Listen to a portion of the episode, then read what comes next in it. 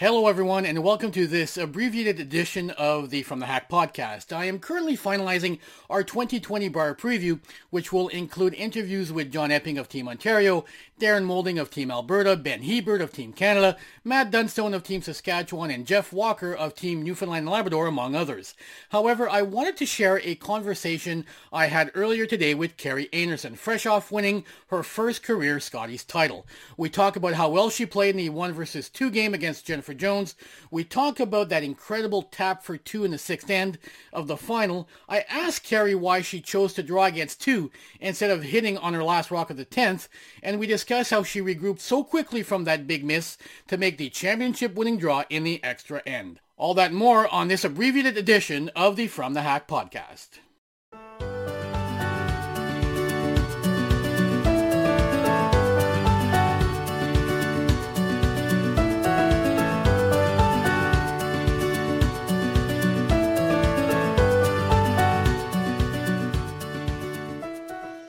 So before we get started, if you've ever wondered how they get those nice graphics into the ice at Grand Slams, at the World Championships, and at Nationals in Canada and the US, well, the answer is provided by Jet Ice, whose in-ice graphics from easy and textile logos to the world-famous Jet Ice Full House product are great ways for clubs to enhance the appearance of their ice and to generate much-needed additional sponsorship revenues.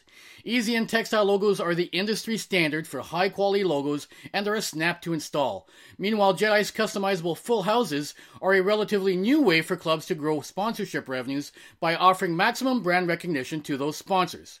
No one can match Jet Ice design services, quick turnaround times, and product quality, which is why Jet Ice products are valued by major organizations such as Curling Canada, the World Curling Federation, USA Curling, and Sportsnet, who trust Jet Ice to provide the products they require for their high profile events.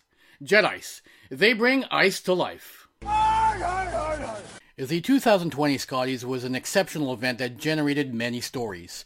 From the moving tribute to Ali Jenkins on opening weekend to Team Nunavut winning two games in the round robin and scaring a few other teams along the way, to Jennifer Jones pulling a few rabbits out of her hat on the way to another playoff appearance, and to Team Homan coming oh so close for a second consecutive year.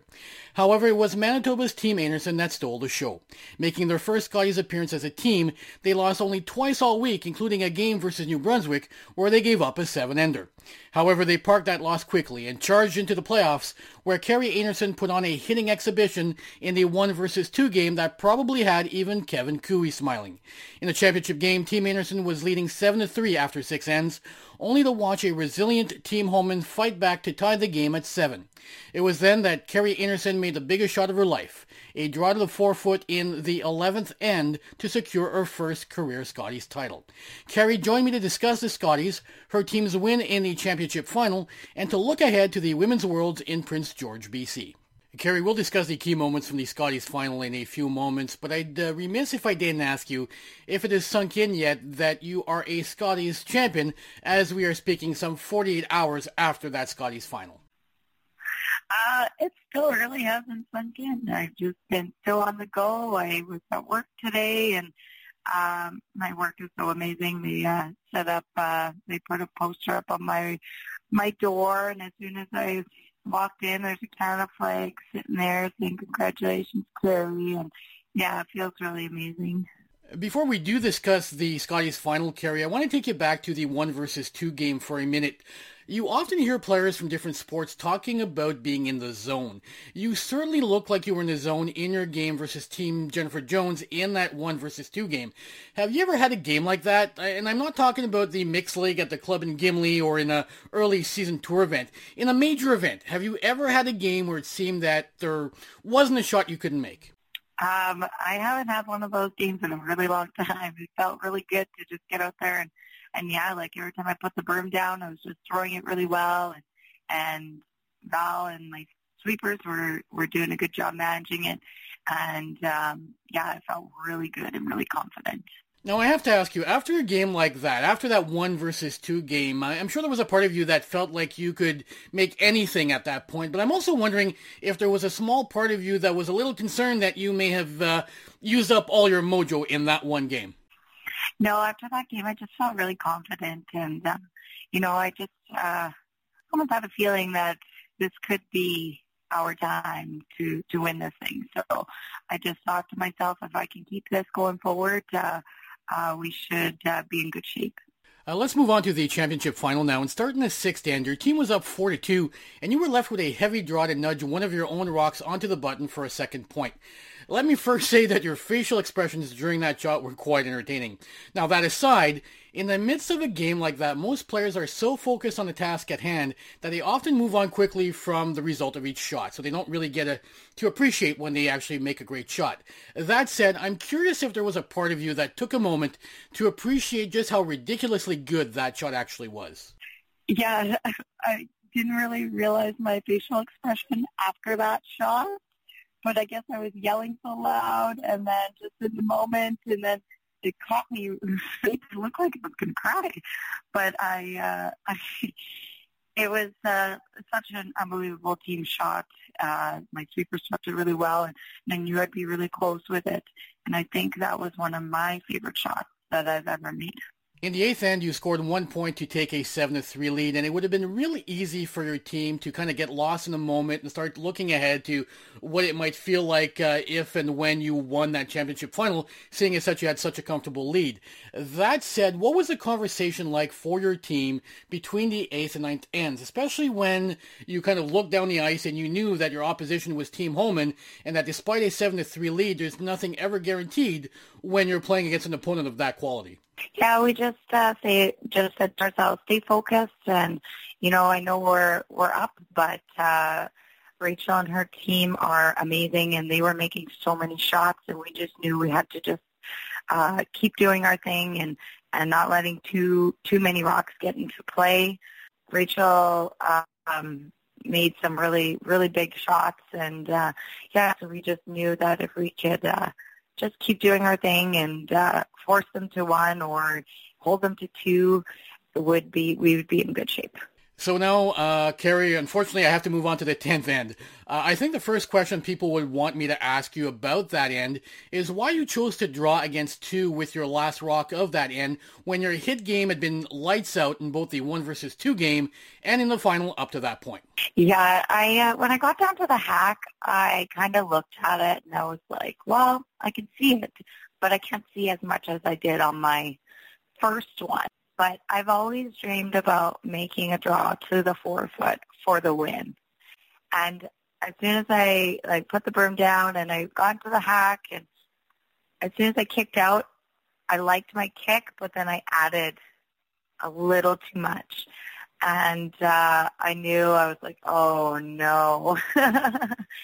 I thought maybe it would stop in time, but yeah, just that little bit of an ad, it just uh, glided a little too far, just a foot heavy, um, which was unfortunate. A moment ago, I mentioned your reaction to that shot in the sixth end, and then uh, TSN showed a clip of you as your draw in the tenth was making its way down the ice, and from your facial expressions, it looked like you went from elation to despair to game on within a few seconds. How were you able to apparently turn the switch off so quickly after missing that important draw in the 10th end? I knew and I kind of just looked up and I just seen it just slip a little too deep. I I just looked at myself and I was like, Kerri, you're not losing this. I'm not losing this for my teammates and for myself. We will make that draw to the four foot in the extra. And I just told my team, I'm like, okay, sorry guys, go to the extra. And, and Val said if we want it, if this is where we thought we would be, we would take it. And I said, yep, so let's just make all eight in the extra. And we did. Now, Kerri, let's move on to your final stone of the game, uh, which was the same turn, I believe, as your draw in the 10th. Just wondering if that was the plan all along, entering the extra. And also, what were you thinking when you were down in the hack, preparing to throw the rock, knowing that there were no second chances on this one? Yeah, I didn't really uh, have a plan of what draw or which side I was going to take. Um, I just knew that um, was going to feel comfortable with any turn. Uh, it just ended up that way, the way we played our ticks, that it uh, um, one of our ticks didn't go far enough over, so they ended up using that as their guard. Um, and uh, I'd also thrown that pass earlier in the game, and I hadn't thrown too too many draws that game, but um, I knew that path and I knew what weight I was going to have to throw on it. So the rock comes to a stop, Kerri, and you've won the friggin' Scotties. What's the first thing that comes to your mind? As that rock was going down, as soon as I let go, I just I felt it. I just knew that it was really close and um, that I was just hoping just don't pick or do something silly. um, but yeah, the girls were cleaning it the whole way down and uh, weren't brushing it too hard. And as soon as it came to the hog line, and I knew right then and there that it was it was good. And same with Val, she got a good time on it, so she was like, "This is perfect." And uh, yeah, I just started shaking, and I was just so excited. I uh, just a dream come true. Obviously, winning the Scotties meant a lot to you, Kerri, but tell me a little bit about Val Sweeting, who had twice tasted defeat in the Scotties final when she skipped her own team. During Scotties week and in interviews following the final, you said that you also really wanted to win the Scotties for Val. Tell me what Val has meant not only to your team, but also to you as you've grown as teammates over the past two seasons. Oh, Val's such an amazing person, and on and off the ice. She is very smart um, and she knows the game really well. And when I put the broom down and I get clarity from her that it looks good, that I trust it. And um, um, if she ever thinks that we need more or less, she's always uh, uh, giving her opinion, and I trust it. And um, I think her and I have uh, come a long way, and we've grown together, and um, it's been a really good friendship. And uh, I consider her one of my uh, really good friends.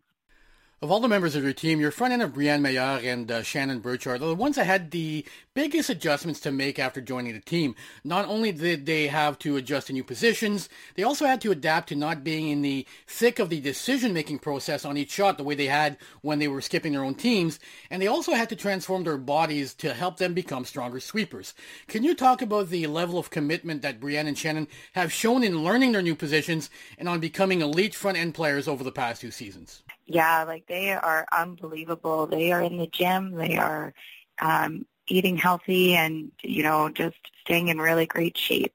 Um, we had some injuries last year, and that's because their bodies weren't used to it. Um, but uh, this year they are um, doing a lot more physio and massages and just uh, keeping up and keeping their muscles in really good shape and keeping them loose. And I've just been so incredibly impressed with the way that they have taken on their front end roles and how strong they really are. They can hold a rock and I believe I have two of the best front end sweepers uh, in this game. So I am very lucky to have them as well as teammates and friends. Kerri, the four players on the ice are the ones that understandably get all the attention. That said, the alternate and the coach also play important roles if a team is ever to win the Scotties. Tell me about how invaluable your alternate Jen and your coach Patty were for your team in Moose Jaw. Oh, they're such an important asset to our team. Jen was absolutely amazing, and uh, she's such a great, smart player, and she's been uh, been a fifth for uh, for Jen for uh, numerous years, and um, I've played with her in mixed, and uh, she's such a lot of fun, and uh, she always is down for a good laugh and someone to sit down and talk to. And uh, we got to throw her in for a game, which was really nice. And she was third for me, and she did an amazing job. She she shot lights out. Um, and with Patty, our coach, she uh, she's been uh, really amazing too. Just uh, keep making sure we're doing our right things, keeping us in check, and uh, um, we brought her back on board just um, at the last slam in Yorkton, and then for provincials, and now and then for nationals. So she's uh, she's brought us a long way, and we're so happy to have her back with us. She's a huge asset to our team as well, and um, uh, she definitely uh, gets us laughing uh, uh, when we need it. So we're very lucky to have both of them. And finally, Kerri, the next stop for you and your team is the Women's Worlds in Prince George. How excited are you about the fact that you will soon be competing with the Maple Leaf on your back? Oh, it's going to be an unbelievable feeling. Um, there might be a little pressure put on us, but we won't let that get to us. We're just going to enjoy every single minute of it and really embrace it. Um, it's such an honor to wear that maple leaf on your back, and uh, we couldn't be more proud to wear it. If you're looking to buy some new curling equipment, look no further than Hardline. They offer premium curling equipment that is a choice of the world's top curlers. Whether it's the U.S. Olympic gold medalist Team Shuster or Women's Olympic gold medalist Sweden's Team Hasselborg? or how about the top Canadian teams, Brier Champs Team Koe, Team Gushue, Team Jacobs, Team Carruthers, and World Champions Team Edin and Team Tirinzoni. Hardline's new composite broom, the Hybrid Helium, is the lightest composite broom on the market, and it's perfect for beginners. Hardline also offers a full range of equipment to get you playing your best, including shoes, apparel, and the ProSlide delivery aid designed by Reid Carruthers. Visit their website at www.hardlinecurling.com and join the revolution. And that does it for this episode of the From the Hack podcast. Look for our 2020 Brier preview later this week. And if you haven't done so yet, please remember to follow us on Twitter and on Facebook. I'm Frank Rock, and this is From the Hack.